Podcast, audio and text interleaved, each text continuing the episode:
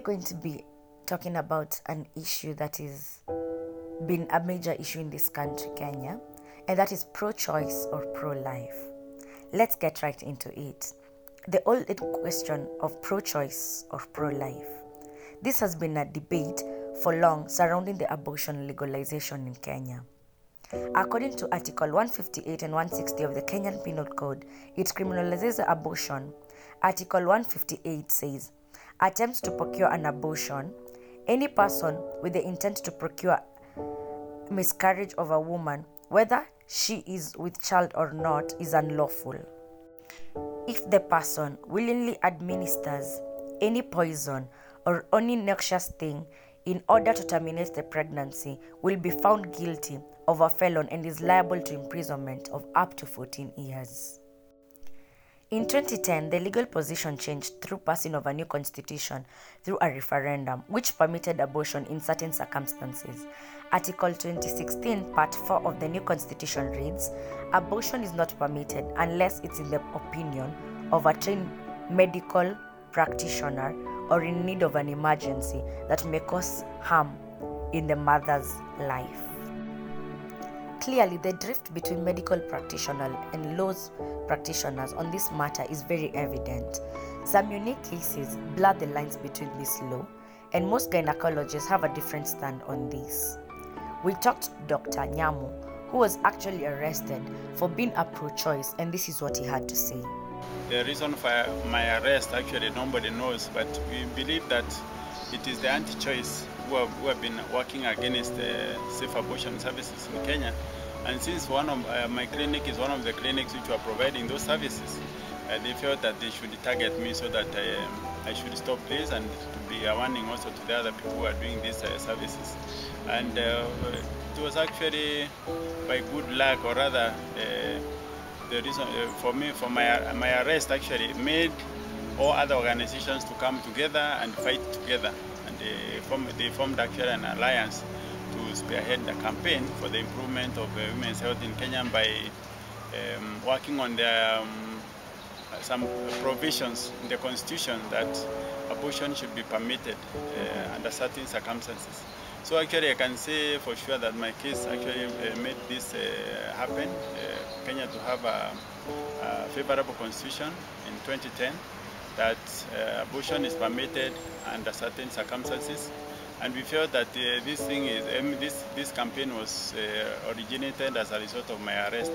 As far as um, the abortion issue is, con is concerned in Kenya, or rather as far as the campaign for unsafe abortion and also safe abortion to be allowed in the country, I'm one of the leading figures in um, working with the Ministry of Health to ensure that safe abortion services are uh, started in the public service. Of course, in the private sector, uh, safe abortion has been there over the years, more over, over 20, 30 years now. But then um, the problem is the poor. The, the, poor women cannot access safe abortion services because they actually uh, resort to the medical, I mean, they, they, they resort to public health facilities. Whereas uh, the private sector, they are rich and they can go even out of the country for the services. But the poor women, they only uh, believe in the Ministry of Health or, or, they can only access the Ministry of Health facilities. And that is why we are trying to fight so that these services can be started in the Ministry of Health. Lydia, who was also a sexual assault victim, gives us, her, gives us her chance on what she really describes this law and her stand on this law. Abortion is not something that anyone would want to experience. But I strongly believe that for cases like sexual assault and rape, women should be given an opportunity to choose. Because, I mean, we are innocent. It's not like we wanted to get pregnant. Personally, I am a victim of sexual assault since I was uh, 14 till when I was around 19, I had been raped or assaulted rather severally by my uncle. And I couldn't voice it and I couldn't tell anyone because he threatened to kill me if I did. And I was so afraid for my life.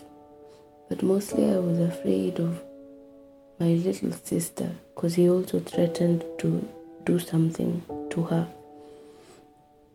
when I got pregnant I I wish I I, I didn't know what to do, but I wished I, I could have gotten a chance to terminate the pregnancy.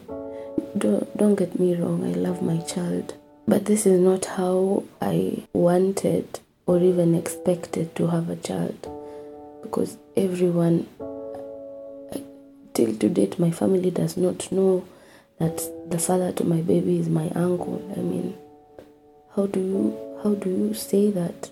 What what do you even tell your kid? Where where do you begin? Pro choice and pro life is the big question. So, what is your stand?